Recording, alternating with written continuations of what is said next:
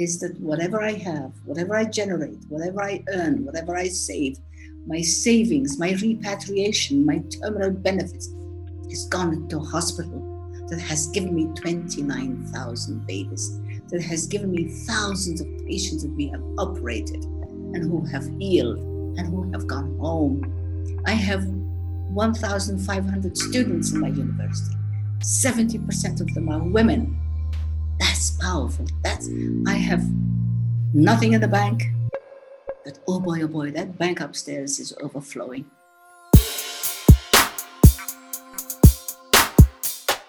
So, welcome back to the podcast with myself, Wayne Walker. In this episode, I'm interviewing Edna Adan Ismail on changing a nation's healthcare. So, Edna is a midwife and campaigner and was born in 1937, grew up as a daughter of a prominent doctor within Somaliland. As a child growing up in what was then British Somaliland in the 1940s, her dream was to build her own hospital by the mid 50s. She won a scholarship to study in Britain, but as life as a habit of doing got in the way, and it took over 50 years and all her savings to finally realize her dream in 2002. Edna's mantra of if I don't do it, then who will is a principle she's lived by her entire life. She first met her husband when they were both students in England and then went on to marry him as he became the president of Somaliland. And we'll dig into that further in the podcast. She also consequently juggled at the high profile role of First Lady with together with frontline nursing shifts. So she progressed to be the country's first ever female foreign minister and broke deep rooted taboos of publicly condemning the widespread practice of female genital mutilation, or FGM.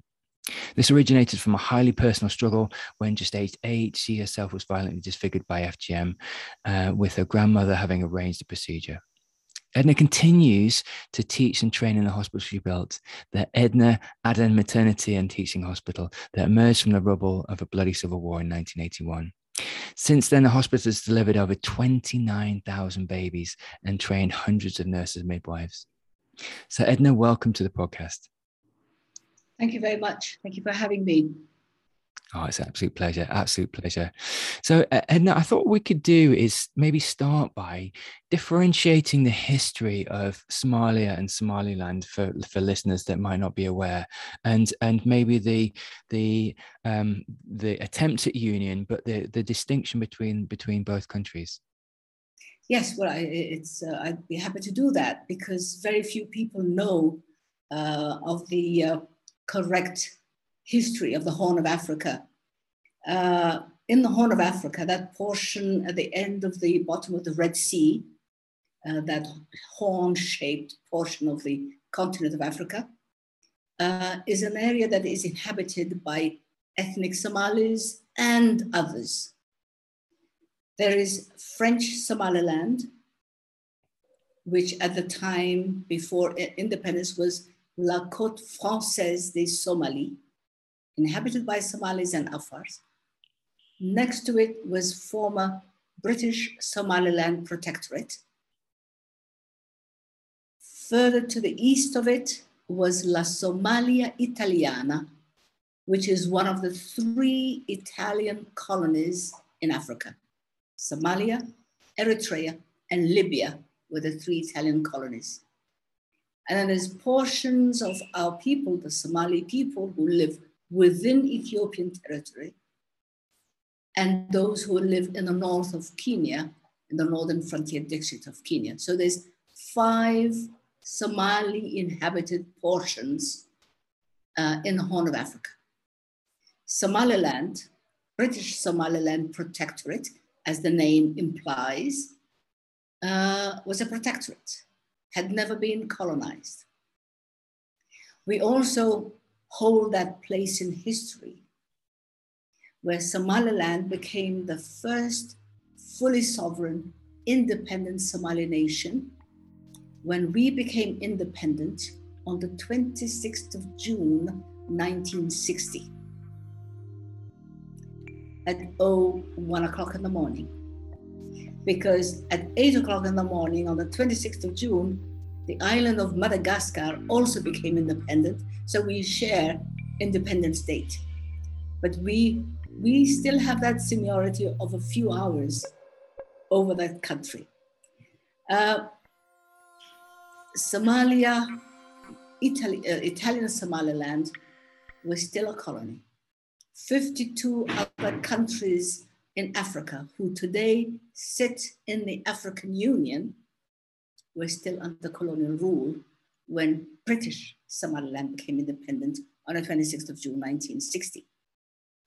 And then when Somalia Italiana, a week later became independent from Italy, the first two independent Somali nations, former British Somaliland and former Italian Somalia, attempted a union to bring together all Somali speaking people.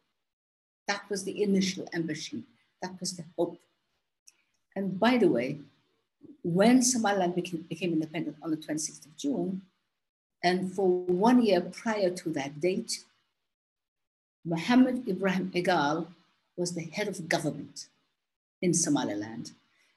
He was the politician or the head of government that the British uh, government was preparing for one year as the head of head of you know government, and he was the one to whom the British handed over the reins of government to at the moment of our independence.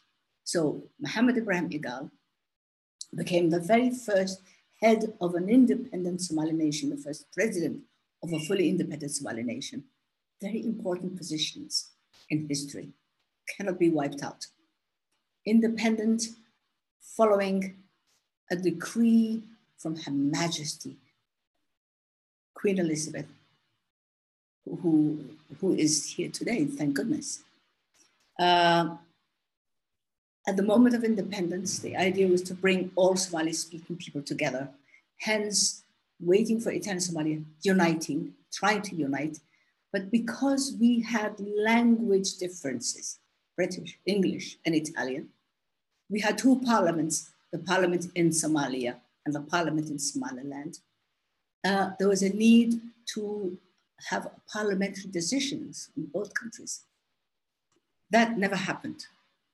And when the draft Act of Union that was prepared by British Somaliland was taken to Mogadishu, which became the capital of, was the capital of Italian Somalia, in the future capital of Somali Republic, the document had to be translated. It could not be understood by one side. The English could not be understood by the other side. And an act of union that should have happened never took place. The idea was, but we're the same people. We want the same thing. What's a piece of document? What's a piece of paper?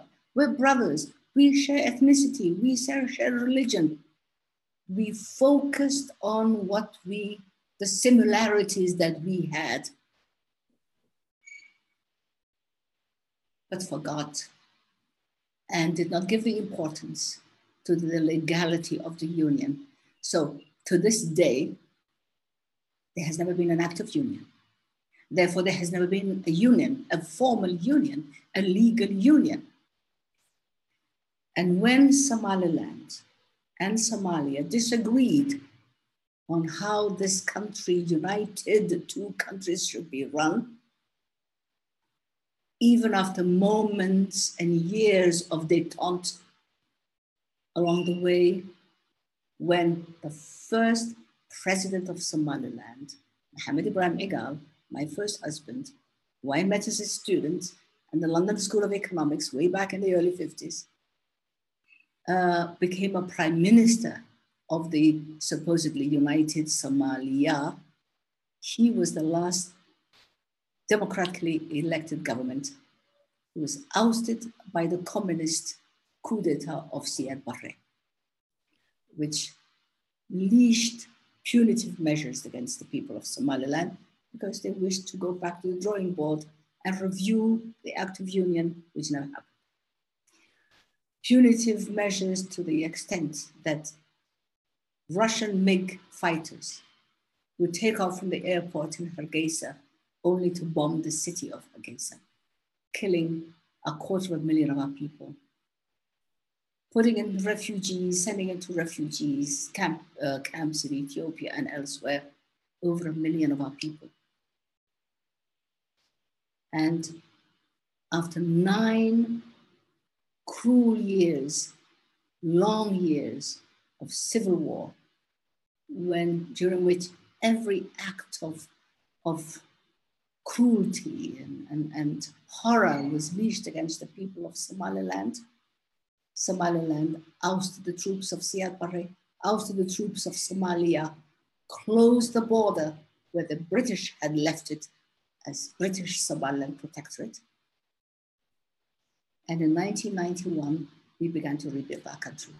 We began to rebuild Somaliland, brought our people back from the diaspora, rebuilt our schools that had been destroyed, our hospitals that had been destroyed, put family members together who had been dispersed and lost during nine years, 10 years of civil war. And that is what brought me back to my country, Somaliland, uh, when I retired from the UN in 1997. But before I, I go to what happened after I came back and built the hospital, I'd like the world to know that Somaliland is not separating, is not gaining an independence because we already gained our independence from Britain in 1960. And we are not separating from any country because there has never been a formal union. So when the world is asking us for the approval of our junior partner, Somalia, to give us permission to call ourselves Somaliland, I think the world needs to look back at what democracy is all about, what history and the facts on the ground happen to be.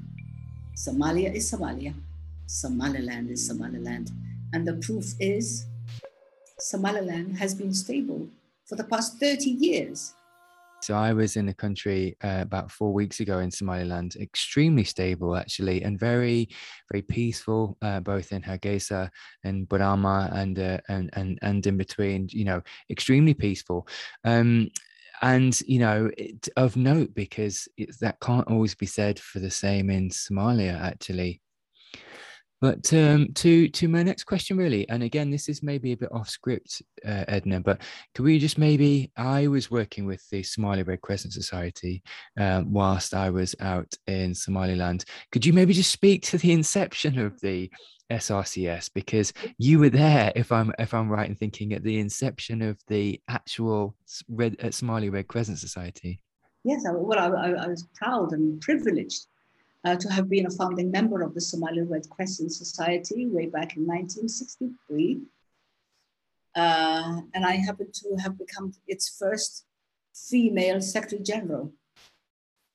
Uh, we were involved in drafting the constitution uh, to establish the Red Crescent in Somalia, because by then we had into, we were into this union with Somalia, and we were based in Mogadishu.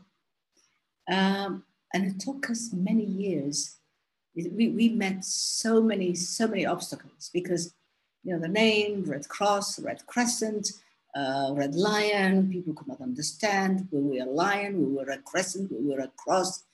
Uh, no NGOs had been registered in Somalia before at that time. Uh, who are they? What do they want to do? What do they, you know, are they agents from, you know, are they spies? Are they, you know, we had to overcome all of that, those. And luckily, when my husband was prime minister, in 67, 68, 69, that is the time when we were able to formally register the Somali Red Crescent Association. So I'm, I'm very proud. And somewhere in the archives of the Red Crescent and somewhere in Geneva, there's some little document that says that I was awarded a medal for my services and whatever I had done. But it was a pleasure. And Edna, uh, that's powerful. That's power, absolutely powerful. I mean, so that brings me on to the onto the topic of healthcare, really, and just the inception of your desire to be a midwife and to to pursue midwifery. Where did where did that come from? And, and what age were you when you decided to pursue midwifery? Well, I'm I'm born to um, a man who was the first Somali, most senior Somali health professional, someone who is known as the father of healthcare in Somaliland I'm the daughter of Dr. Adan, or in Somali, Adan Doctor, Adan Doctor.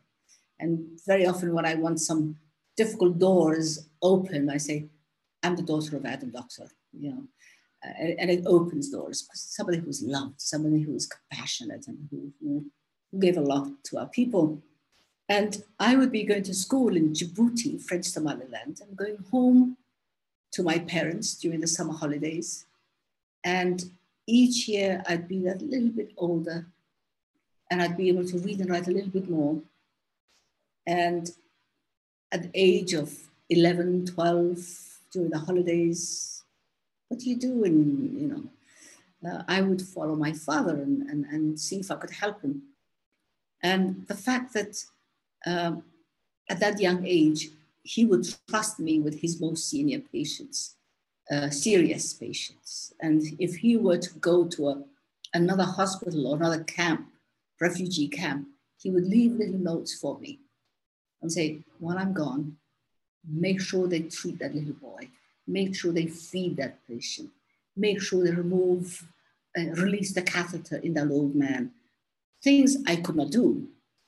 But as the boss's daughter, I would go to whoever was supposed to be doing that and say, Did you release the catheter from that patient? Did you remove the sutures from that old lady? Has that baby been fed? Uh, and I would take it off. And I would follow him around if he was doing dressings and he would give me things to go and clean. Could you go and wash those forceps for me? And uh, could you run over there and get this for me? Or, um, sometimes we would conspire against my mother because we ran out of bandages. And he would say, Can you run up to the house and see if your mother has a, a spare bed sheet that she can trust that we can tear up? Because we need big bandages for this wound. So, you know, I was his, you know, fellow conspirator when it's coming to talking mummy to mom to give us a sheet or, you know, a pillowcase but also his assistant when he was doing something important. And I admired the way this big man, who was the big boss, was kind and polite and compassionate to the sick. And I admired that. And I thought, well, and then I would hear his frustrations and he would say, oh, I wish I had a better pair of scissors. I wish I had a forceps that would, you know, and I would say, maybe one day I'll, I'll have the kind of hospital with the kind of equipment and instruments that my father would have liked to use. How I was going to do it, I have no idea. At 11, 12, 13, 14, I, I didn't know, but that's one thing I wished to do. Um, and that's how I also would say, Dad, would you let me do that? And he would say, No, no, no, wait a minute. Just learn to do it with your heart your hands will learn to do it much later. So that's why I wanted to become a nurse. So I could remove the sutures. So I could give the injection. So I could do the dressing. So I could help this big man. So that, that's how this passion was born. And then I, I, I sat for exams. I got a scholarship from your, your country, Britain, and I became that experimental animal, the very first girl to win a scholarship. Uh, and a girl from Aden and myself were sent together to England in 1954. Um, and nursing was all I wanted to do. Surgery was all I wanted to do. And it's only later that I, I became introduced to midwifery and babies and pregnant women and, and, and all the, the, the wonderful passionate um, responsibility that midwifery is and how close to nature midwifery brings you. And I know that if I had not done midwifery, I would not have built this hospital. Because let's talk about that for a second. Let's talk about the hospital. And because it sounds like from an early age, actually, Edna, you had this yeah overwhelming desire to follow in your father's footsteps but the, the, the dream and the passion grew bigger and bigger over time and and probably the vision grew bigger and bigger over time.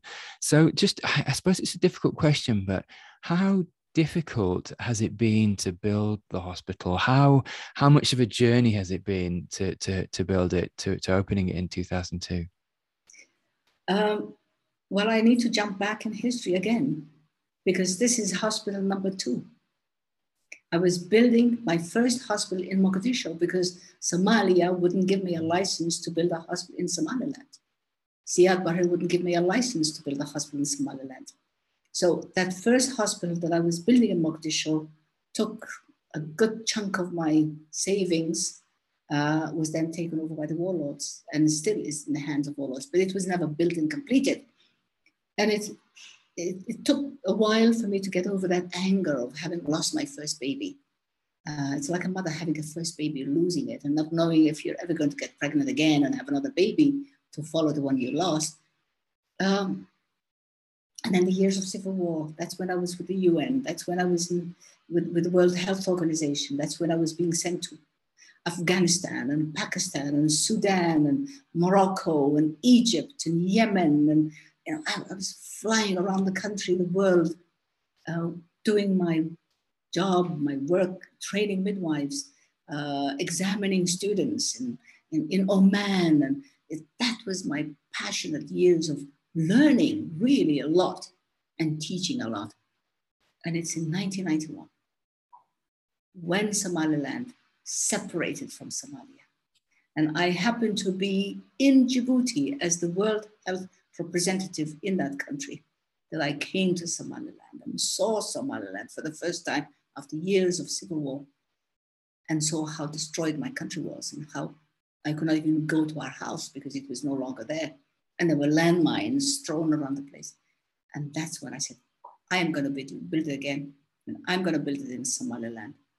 And that's how I recycled my whole life again, refocused, and just made a, a triage of everything I had. What do I do? Oh, we have no roads. What do I do with a Mercedes? I don't need it. I need it. I love it, but I can't have it in Somaliland. Who's going to maintain it? How am I going to run it? No roads. So what do I need instead? A four-wheel drive car, recycle. What do I need? You know, things we surround ourselves with, washing machines and dishwashers and I don't know what, and microwave. Don't have electricity. Tough luck. You don't need it. That's it. End of that story. Recycle. So I just recycled everything I had into cold cash, including my life, my, my, my way of life, the way I dress, the where I bought, where I, you know, the boutiques and the, you know, the, the fashion and the, and the, you know, the gadgets and the trinkets and the fashions and being there, done that. I had it. And even when I did have it, I was still five foot two and a half. So today I buy my shoes from, from the market in Hargeisa. I don't have the boots made for me to fit by the cobblers. I buy from the market. They say, oh, $10. I say, oh, $10 too much. You sold it to me for nine last time. Okay, all right, you know. I bargain to buy a pair of shoes that cost $10. Is that whatever I have, whatever I generate, whatever I earn, whatever I save, my savings, my repatriation, my terminal benefits has gone to hospital that has given me 29,000 babies, that has given me thousands of patients that we have operated and who have healed and who have gone home. I have 1,500 students in my university. 70% of them are women. That's powerful. That's, I have nothing in the bank, but oh boy, oh boy, that bank upstairs is overflowing. And occasionally we have blood in the blood bank. So of the three banks, bank bank empty. I'm not going to keep any bank manager busy counting my money. Don't have any, don't waste my time, your time on me. Upstairs bank overflowing.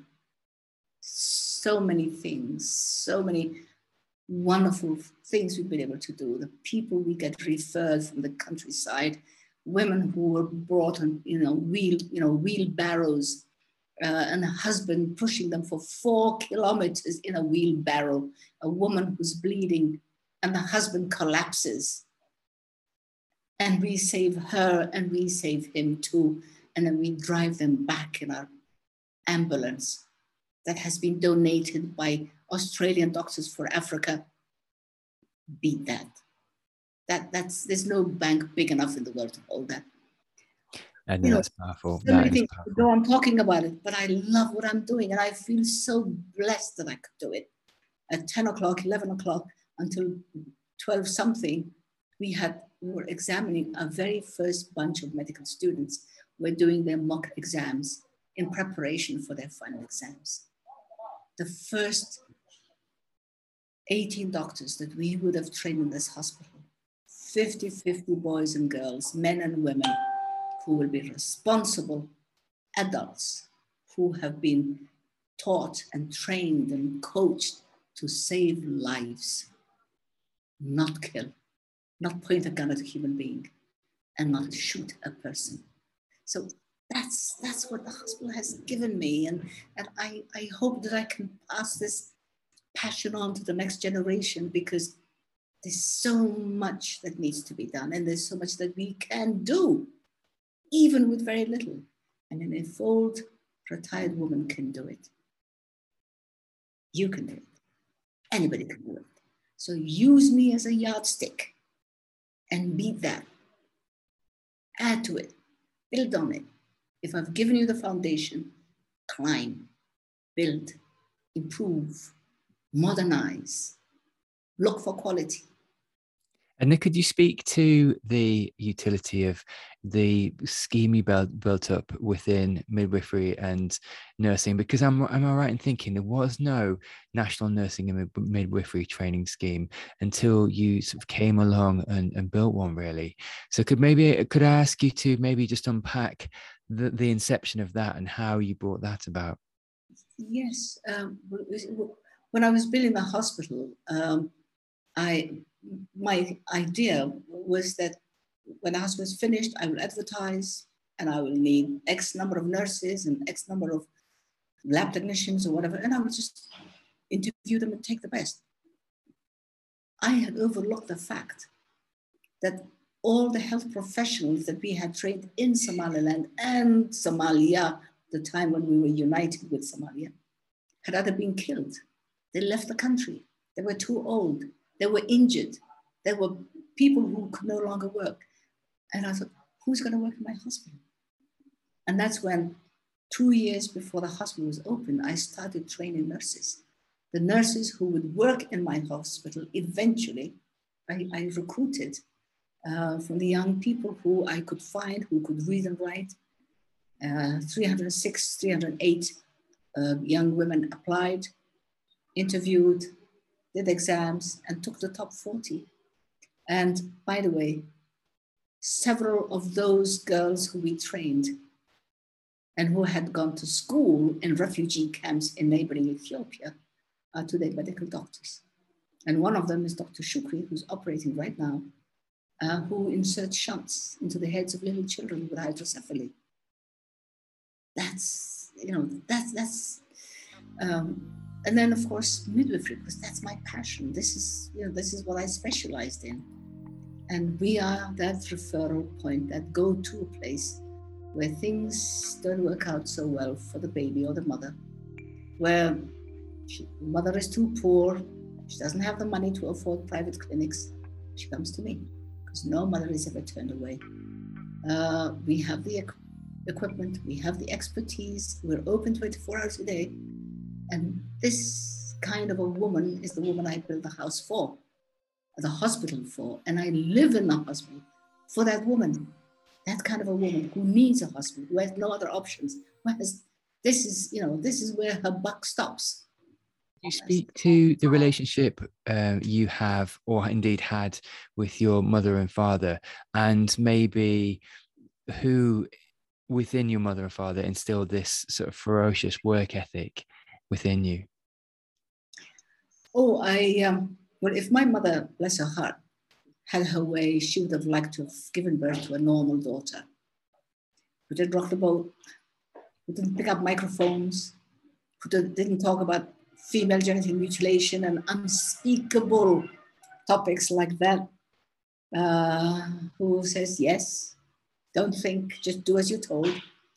Um, kind woman, generous woman, but she didn't think that working uh, with you know sick people, men and women, following my dad, driving, getting myself arrested by the traffic police, and she didn't think that was the, the right kind of daughter she wanted. Um, instead, uh, well, and of course, when you ask my, you know, my mother, uh, she said, "What do you think about your daughter doing this or the other? And she'd say, I had a crazy husband and he's given me a crazy daughter, you know, in desperation. Little did she know that that was the best compliment you could ever give me. Um, my father, on the other hand, was somebody who had, you know, bags of tons of energy, who was ready to respond to a call at any time, you know, day or night, would, you know, pick up his first spoon to eat and he'd be called and he'd put that down and go away for two or three hours. And I admired that. I admired that selfless dedication he had to his work. And then when I trained in England, I was trained by, by people who were equally dedicated and, and equally um, you know, correct in what they were doing. And I was taught to do things the right way. And it just built on what I had seen my father do it. And I added the professional skills to it. And I was surrounded by people who were doing their best for the sake. It was just a normal thing to do. And, and this is what I try to pass on to our, to our people, to our students, to our, to our staff. You don't do it because somebody's making you do it, uh, because your heart tells you to do it, because you've been, you've been shown how to do it and you know this is the right way to do it. So just just do it. Just, you know, don't wait for me to, you know, look over your shoulder to make sure that you're doing it the right way. I want to know that you're doing something. I'm sure you're doing it the right way. I don't need to check. So prove to me that I can trust you. Prove to me that you'll be doing your best. So it's, it's that kind of a worth ethics that that I, I grew up with and I and I if I can pass on to others uh, I feel blessed because I've been blessed by this, by, by, by that, that the satisfaction that, that I, I know that I, I have done my best. That's as best, that's as good as I can do. I've given it my best shot and I love it. And the more I do, the more I love doing it. And I just want to infect more. And I sometimes, very often, I, I, I, I tell people, um, I suffer from a very bad disease that I hope they will never find a cure for. And that, that disease, the name of that disease is, and you see, they're worrying about what's it, what is it, you know, they're, they're worrying about what kind of a disease I have. And I said, the disease that I suffer from is called, I need to fix that. That's the disease I suffer from. I need to fix that. And I want to train you to be the kind of people who go out to fix things. Not to just say, oh, well, I couldn't fix it. Oh, I didn't have time. Oh, I didn't have the instruments for it. Well, it was not so important. Oh, I got distracted. Needs fixing? Go and fix it and give it your best shot. And, and Somaliland, Somaliland has been leveled to the ground. 95% of Somaliland was leveled to the ground by the war with Somalia leveled to the ground, you know, with the MiG fighters, with the bombs, with in, put into mass graves, civilians executed, horrors committed against my people. And there's a lot that needs fixing. And those of us who have been spared and who are not filling mass graves today have that responsibility to fix what they can fix and what needs fixing. So that, that, that's the message I want to leave for my people. And Nick, we pivot for a second actually and just look at something else you were very vocal about, and understandably so, which is FGM. Did you receive pushback uh, either locally or nationally when you started to speak out against FGM? Of course. Um, you see, talking about um, the anatomy of the female body is never easy. Uh, as a health professional, I need to teach anatomy, uh, but I'm teaching it to health professionals who know biology and who, and who know about the human functions of the human body. But when that is associated with um, a tradition uh, that is performed on little girls, not because somebody wants to harm the girl, but because someone thinks they're making it, they're making that girl's marriageability better, her acceptance by the society better. Uh, they call, you know, they, they say purification. And you say, don't purify, don't do this. It's never easy. Until such time as you find, like me, in 1976, the ripe old age of pushing 40. And I had gone through all my life before that thinking that female circumcision was a religious requirement like male circumcision. I discovered that our religion, my religion, Islam, forbids female genital mutilation.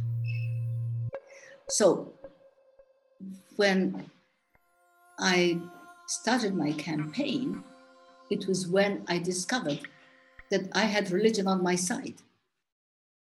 I had health on my side because female genital mutilation damages, kills, is painful, causes hemorrhage, causes infection, causes damage to, the, to that child, physical damage, pain. That's when I became more vocal and I could talk to people in a very respectful way because, you know, the, you know, our, our grandmothers, my grandmother did not put me through this because she wished to harm me, but because she loved me. And I was born to a family. Its name has to be protected. My marriageability needs to be protected. Our status in the society needs to conform so that, that was why she, she put me through it. But at age, age eight and nine, when this was being done, I, I rebelled. I hated it. I was in pain. I was in shock. I was bleeding. And it took me to the age of 40 to discover that it should not have been done to me. And that's when I started talking about it. And the message I leave with my people and the way I talk about it is, of course, I know you have all been, you, you have been doing it, but it's a, it's a practice that predates Islam. It predates all the known religions. It's pre-Islamic. It's paganistic.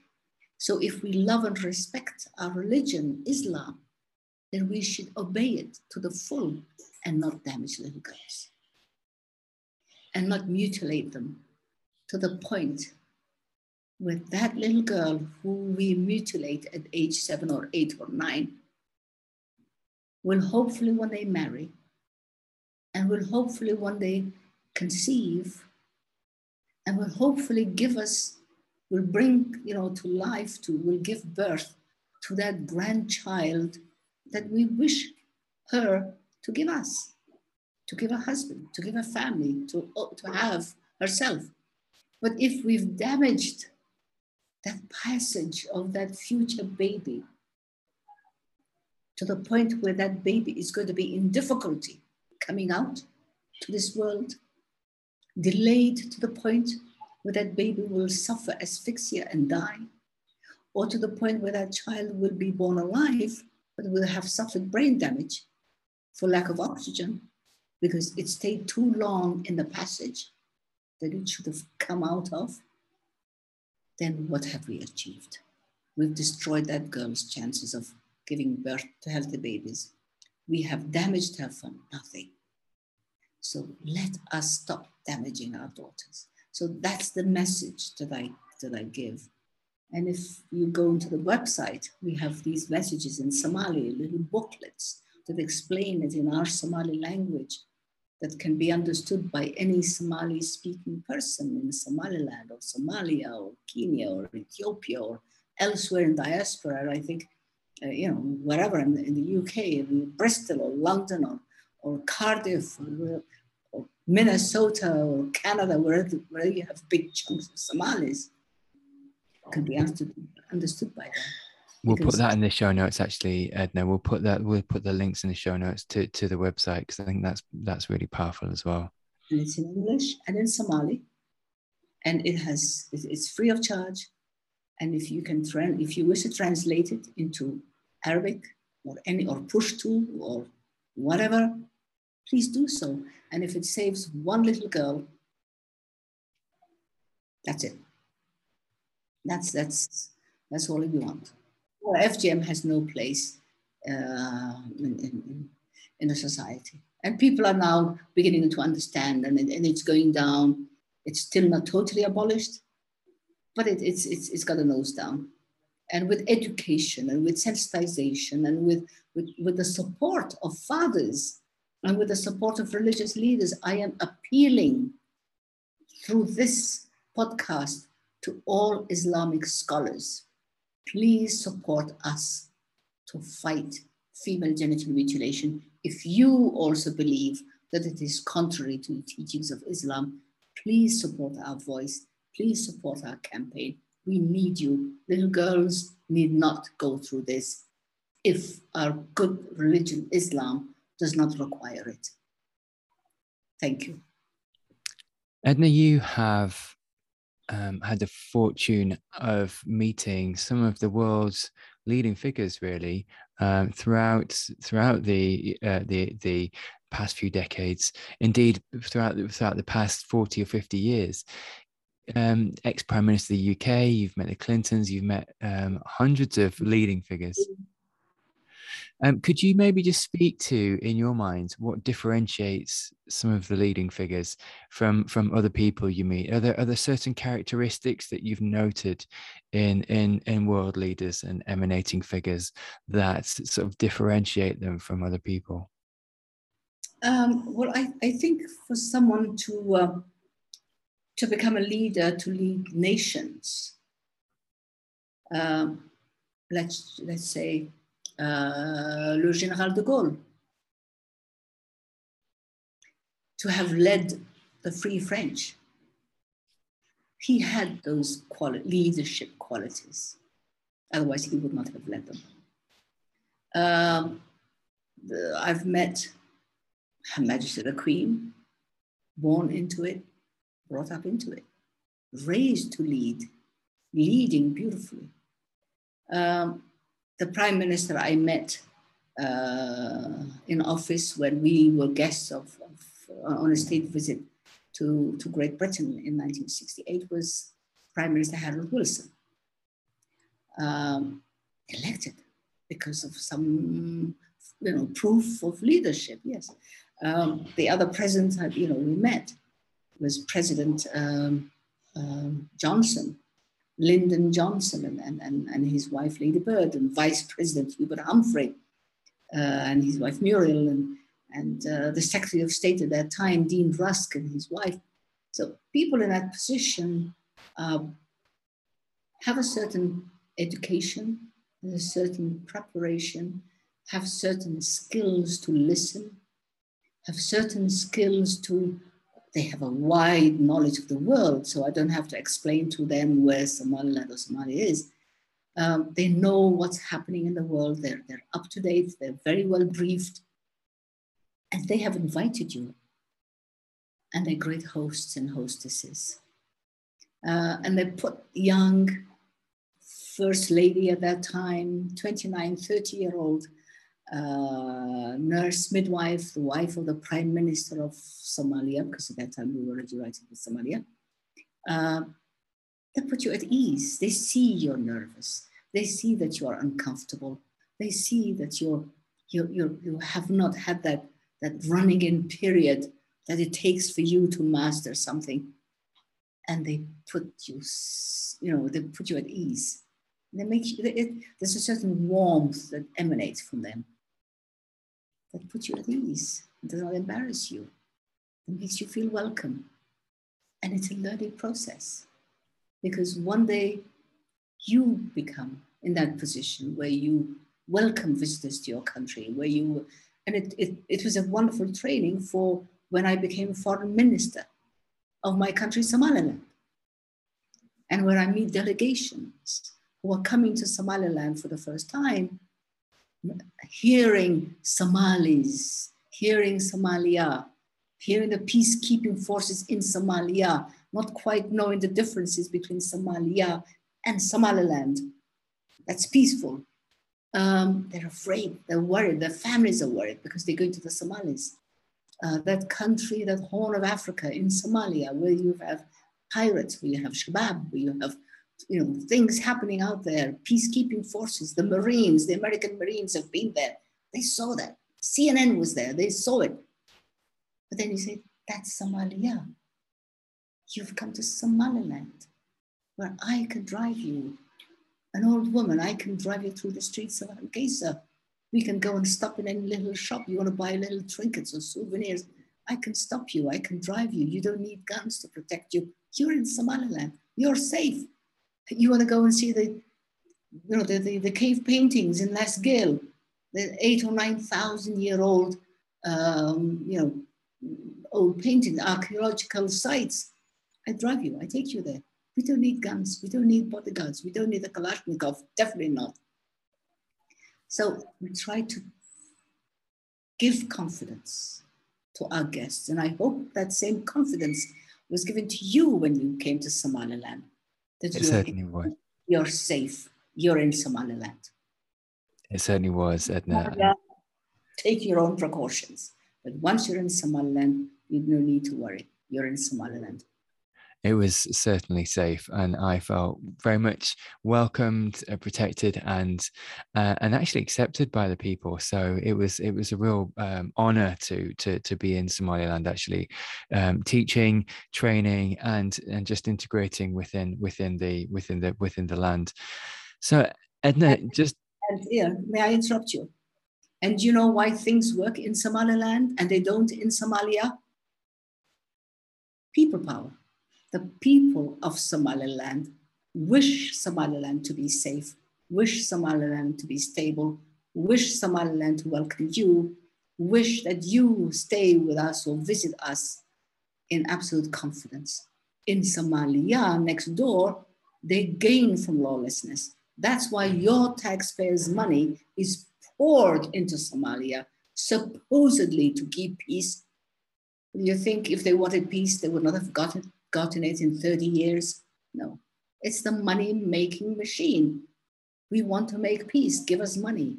We want to oust terrorists, give us money.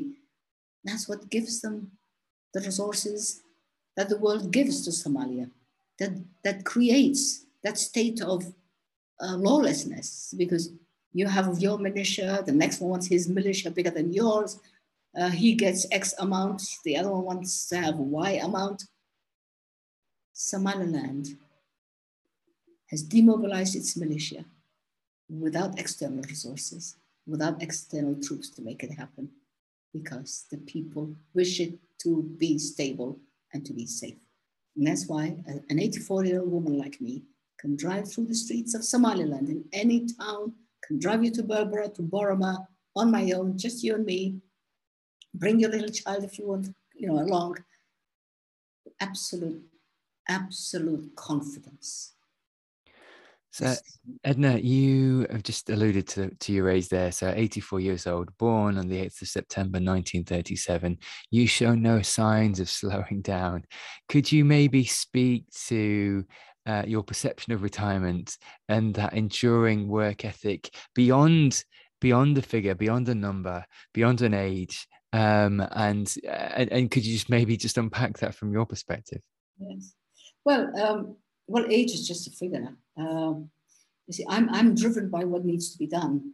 And for as long as I can do it, I wish to die with my boots on. And if I can prepare the next generation to take over from me, to look after my hospital, to look after my people, with the same love and dedication that I have shown and taught uh, to them, it'll be a good time for me to retire. Uh, but what I do is my job. What I do is my hobby. What I do is my what I choose to do. So uh, when people tell me, "Why don't you take a holiday?" I say, "Well, what do you think this is? This is my holiday. Doing something, knowing that I, I enjoy doing it. That's it. Okay. but then there are limits. I know my knees, my ankles will soon give up on me. Uh, my brain gave up on me 100 years ago, but then who listens to brains? Um, but I, there are times when I, I, I, I, need to take a step back and get out of the hospital and take a breather. I love nature.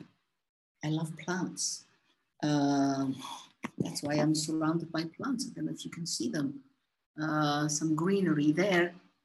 Um, and I go out to uh, camel farm. My uncle has some camels, so I go there and I spend a bit, of time with the camels and the little ones, and I see them being, you know, you know, following their mom, mothers, and uh, we uh, we grow things. Uh, I'm trying to grow. Um, uh, what's it? What's it? Um, figs. I'm growing figs in Somaliland. So I've got little fig seedlings there in the corner of my off, of my office. I do things that I love doing and I choose to do and I never had time for before. And if I really want to get away, then I drive two hours to the beach in Berbera and have a beautiful swim. I love swimming. Put on my, my snorkels, my goggles, and those little corals and little fish and the little blue ones and the little striped ones. And I come back, my, my battery is fully charged and um, that's that's I love doing. And in between, I I read a lot. I teach. I uh, I love driving. It relaxes me. I, I, I enjoy driving. I live my life to the fullest. And sometimes I get invited. I travel a lot. I, I spend half my life in airports and 35,000 feet. I just come back from Utah, uh, Salt Lake City uh, I love if I can inspire others and if I can tell the world about Somaliland and the people of Somaliland and the needs of Somaliland and the achievements of Somaliland. Why not? I do it and I love it.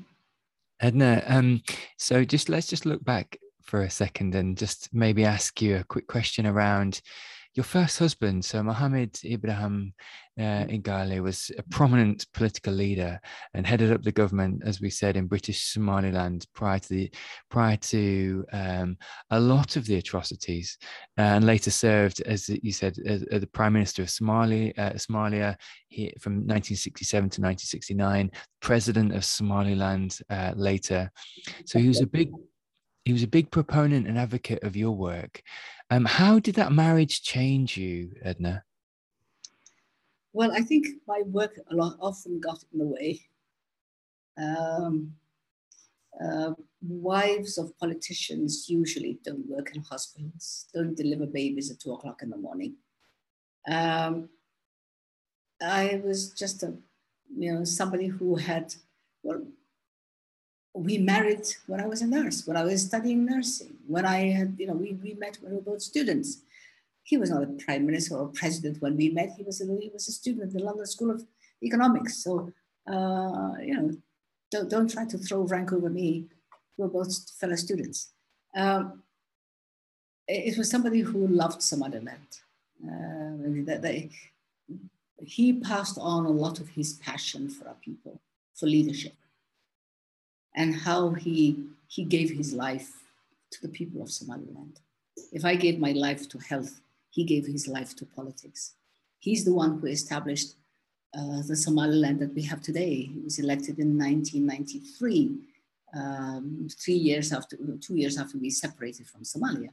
He's responsible for developing the constitution, for establishing the, the, the, the Senate, the House of Elders, uh, the parliament, the political parties, um, you know, the constitution. He's the one who has um, worked to develop the, uh, um, the referendum of, of 2001 to ask the people of Somaliland uh, what we should do, whether we should go back to Somalia or, or what. And 95% of our people said, no more Somalia, no. He's the one who, who really taught our people um, governance, accountability, um, democracy, the, the voice, the, you know, the, the will of the people. And I learned a lot from him. I admired, he, he had a gift of, of, of speaking. Uh, uh, I talk a lot, but he talks sense. Um, but then when he was prime minister, I would be, I, I, negotiated that I would, two days of the week, I'd work at the hospital. Uh, so my two days in the hospital, I, I would go and teach and demonstrate and deliver babies and do whatever and come back, you batteries fully charged. And uh, he said, well, what did you do today? Oh my God, today we fought bed bugs and we, we were you know, incinerating uh, badly infected uh, mattresses and bedclothes and, and, and torching beds and trying to kill the, you know, the eggs of the bugs. And he said, couldn't you have, couldn't somebody else have done that? Did you have to be the one who, who kills the bed bugs and incinerates? I said, yeah, but they wouldn't have done a good job of it.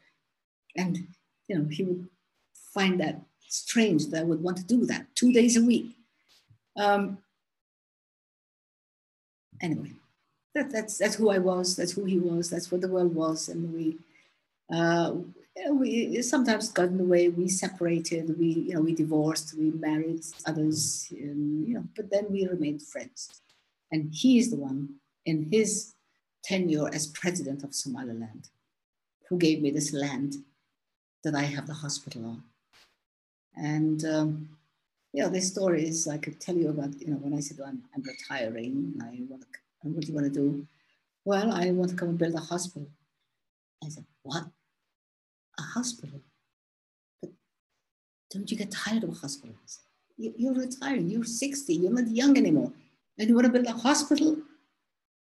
And of course, my my my bargain was, do you like being the president of a country that has no maternity wards? So, Edna, looking at the hospital itself actually and you know it's your whole mandate really is to improve the health and of the local inhabitants and particularly to reverse the high rate of maternal and infant mortality. But edna what have been some of the biggest challenges to the mission uh, and indeed the hospital in your in your mind? Um, well building it is relatively easy. When you build something you build a wall, put the windows, for the roof, for the, you know, put the floor, put in the pipes, you, you, you do it, you see it, you're doing it. And then one day you've done it. And you look at it and it's done. It, apart from a little maintenance here and there and a crack here or a you know, chip something here or there, it's done. The biggest challenge is running it. It's running it as a non-profit. It's running it for poor people. It's maintaining standards. It's training people. It's being accountable to the people. You've promised to give them a hospital. You need to give them a hospital, not just an institution that calls itself a hospital. Standards need to be where you want them to be. Quality of care needs to be where it should be. Compassion and respect for the sick should be there alongside the professional medical, scientific treatment of the patient. There's a human life, this human person. So maintaining it, running it is not easy. But then along the way, we've built shops. We have shops all along the way in the house, on the main road. We rent them, so we give them to the hospital to, you know, subsidize those who say, I, I don't have any, I have 10 shillings, $10 what am I going to do? Deliver 10% of the baby? We deliver you. And that's the kind of woman I built a hospital for. Anyway, um, these are the challenges. The fact that my country's name is Somaliland, and people don't know where Somaliland and think we are Somalia. So we don't get the experts that could have come to help us, the teachers I need. And if I can please send a very loud message we teach in English. Our textbooks are in English. I was taught in English. We examine in English. And English is not well taught in the schools. I need English language teachers, not even volunteers. I want to hire them. I want to, I need English language teachers who help me teach my 1,500 students English as English ought to be taught, spoken, written, understood. That's a loud message. Don't give me a diamond tiara. Give me an English language teacher. Far more valuable for me. So thank you for putting that in. Um, so these these are the challenges, and then and then to to you know to make things worse, I'm a woman. Why do you want to build a hospital? You're only a woman. How can you build a hospital? Why should you be doing it? Why can't the men do it? Please get the men to do it. But since there's no men wanting to do hospitals, you're stuck with a silly old woman who wants to build one for you. So these are the challenges, but then they're minor. Death is far more permanent. Challenges, ah, little, you know, irritations here and there. I'm used to that. Edna, would you um, what would you say to many maybe young trainee nurses and doctors listening to the to the podcast uh, to to encourage them? Um, aim for the best, and if you can have a hospital in Somaliland built on a once killing ground in a country where they, you know, the government was Somalia government was bombing, can build a hospital where we have been able to reduce maternal mortality to a quarter of the national average, the sky's the limit. You can do it. Just do it well, do it with your conscience, but it needs doing. And not only in Somaliland, but in any developing, developing country. Use Somaliland as an example and say, oh, Somaliland could do it. Why not you? Somaliland that is not even politically recognized can do it. Why not you? That's the message. And just do it well and love it love what you're doing. If the day you stop loving it, walk away. Learn another skills and learn another profession. But if you're going to be looking for the sick, looking after the sick, you're going to be, uh, if you are all they have, do it with respect and do it with compassion. Edna, so just looking uh, for a second at conflict, and maybe not the conflict, the physical conflict of, of war, but just conflict in, in a department, conflict between professionals. How do you manage conflict? How do you, in a way, de escalate conflict? Because you must have had plenty of conflict situations building a hospital and indeed managing just the day to day running of a hospital um, well, building a hospital when you're not a carpenter, you're not a mason, you're not an architect, you're not an engineer, and you're just a woman, uh, it's not of it is easy. But you, you, just do the best you can. You, I mean, you've built houses before, so you know what it entails. But this time, you haven't given a contract to somebody. You are the person who is being contracted to yourself to use whatever budget you have that you've brought to, to finish that job that you have started. And you, you, you pick up and you go. And I will remain forever grateful to the, to the business people of Somaliland. Um, I have an engineer who was my engineer consultant who was advising me about, you know, I don't know, 12 millimeter steel bars. I didn't know there were millimeter steel bars, 12, 14, 6, 8. Uh, but he is somebody whose two sons I delivered way, way, way back in my, you know, in my years in Mogadishu. And this was his way of saying thank you to me. So I never paid him one round cent, but he was here to advise me and advise my crew what needs to go there, do the quality control for me, say, no way, that's not going to happen like that. It's going to happen this way and that way and that way. Uh, I've had people who give me all their construction equipment, the cement mixers and the scaffoldings and you know, the, the, the wenches and the whatevers and the plastering. I had no equipment. I had all of that free of charge. I had people who were donating, say, look, I can't give you anything else, but use my, my tipper truck to get your, your, your sand. Uh, the municipality bulldozed, you know, this was a trash dump. The site was a trash dump. They bulldozed it for me and carted away 32 truckloads of trash from it. Uh, then God sent the rains and I live on it. Um, people would, you know, look up and say, well, what do you need? I say, oh, I'm running out of oh, cement. And they say, okay, you'll have some cement tomorrow. 20 bags of cement, 200 bags of cement, 400 bags of cement.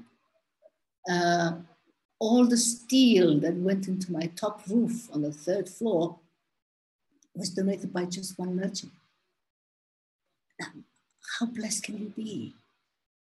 Um, and then I had people to run to when I didn't know something. I, I would, you know, I'd, I'd, say, well, how do you do that, by the way? And I had the help of the world. I had the help of my people. I had the help of well wishers who at first were surprised that I wanted to build a hospital, then who saw the hospital grow. And then who became, you know, wanted to help me and, and, and help me with support and joined the board. Um, the engineer who helped me build is, is, is, the, is the chair of the board of trustees of my hospital because he's invested his time in it. And if I should kick the bucket tomorrow, there's people like him and others who will make sure that my hospital will remain a non-profit charity doing the service that we have pledged to do for the generations to come. So that, that's, I, I, it carries my name, but it's uh, the proverbial shoulders of many giants that have made me reach that. And I feel so blessed. So Edna, just just to finish off the conversation, actually, um, just a couple of questions, really, just to finish off. Um, just one um, question: What do you do to relax? What's uh, and you've spoken about swimming in the sea, uh, but just on a day-to-day basis, do you do you read books? Do you listen to podcasts? Do you do anything to to to relax, or is it is it pretty much a constant flow of of work? everything. I'm I'm I'm learning, you know about podcasts. I'm learning about YouTube. I'm, I'm in fact, I'm, I'm doing my gardening, my, my growing my plants, uh, YouTube. Uh, I was just spraying before you, you know, before I joined you, uh, my, my fig trees because there's ants, there's white ants. And I don't like chemicals. I don't like um, weed killers and stuff like that, and insecticides. Um, ferment garlic and green pepper, leave it for two days in the sun, uh, it ferments, pungent smell, my goodness. And then you put it in one of those little sprayer things, and then you spray the stalks of your, your plants, and don't climb.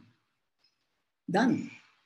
Um, a little bit of uh, dishwasher and uh, just a teaspoon of dishwasher uh, soap and half a cup of, of you know, methylated spirit and fill it up with, with water and put it in the spray and spray the leaves.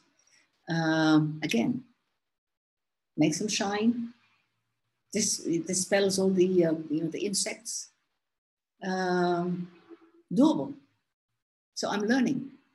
Um, I love music. I, I sometimes I, I, I, listen to, you know, the old songs of my generation, you know, the Frank Sinatras and the, the Louis Armstrongs and the Ella Fitzgeralds and the uh, Nat King Coles, you know, all the artists you don't know about now. Um,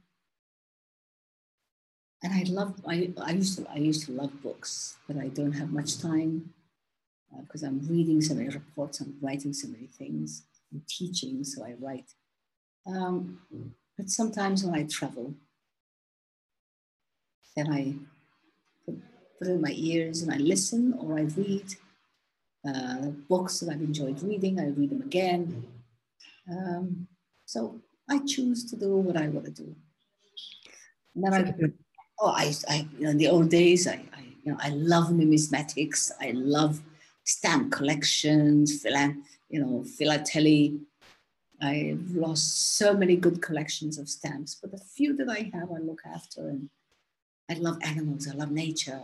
I love, I love, I, the one thing I miss and I'm not able to have now, and I, I, I don't miss my, you know, I don't miss not going to a boutique. I don't miss whatever, but I miss not having a pet.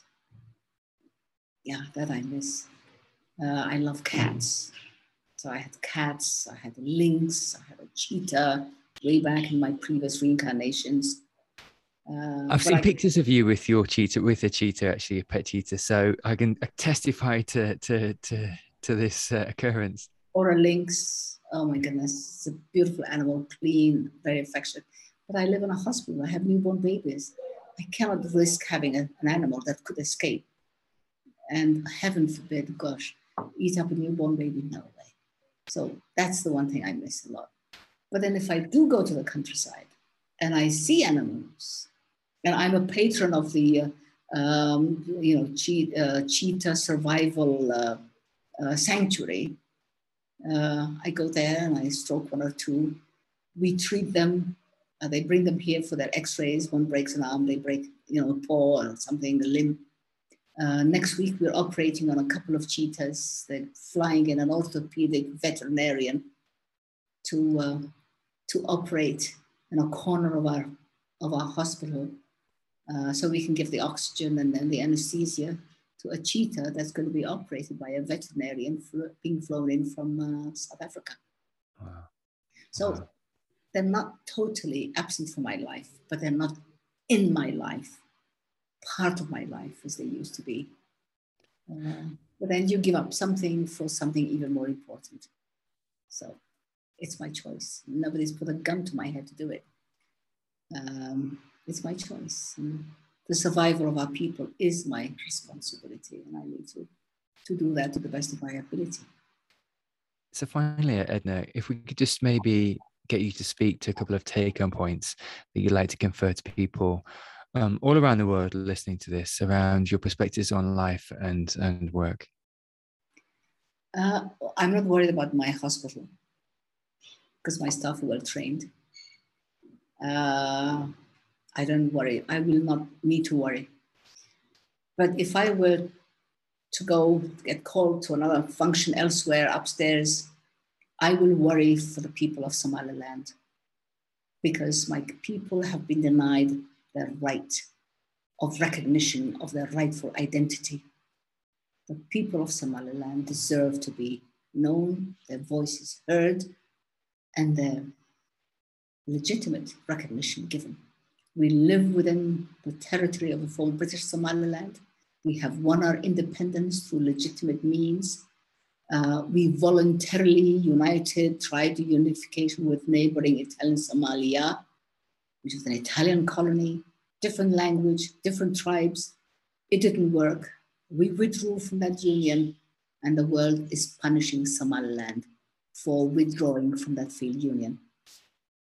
To give you examples, Senegal and Gambia, two sovereign independent nations united and formed Senegambia. English speaking Gambia, French speaking uh, Senegal, they united. The union did not work. Six months later, they separated.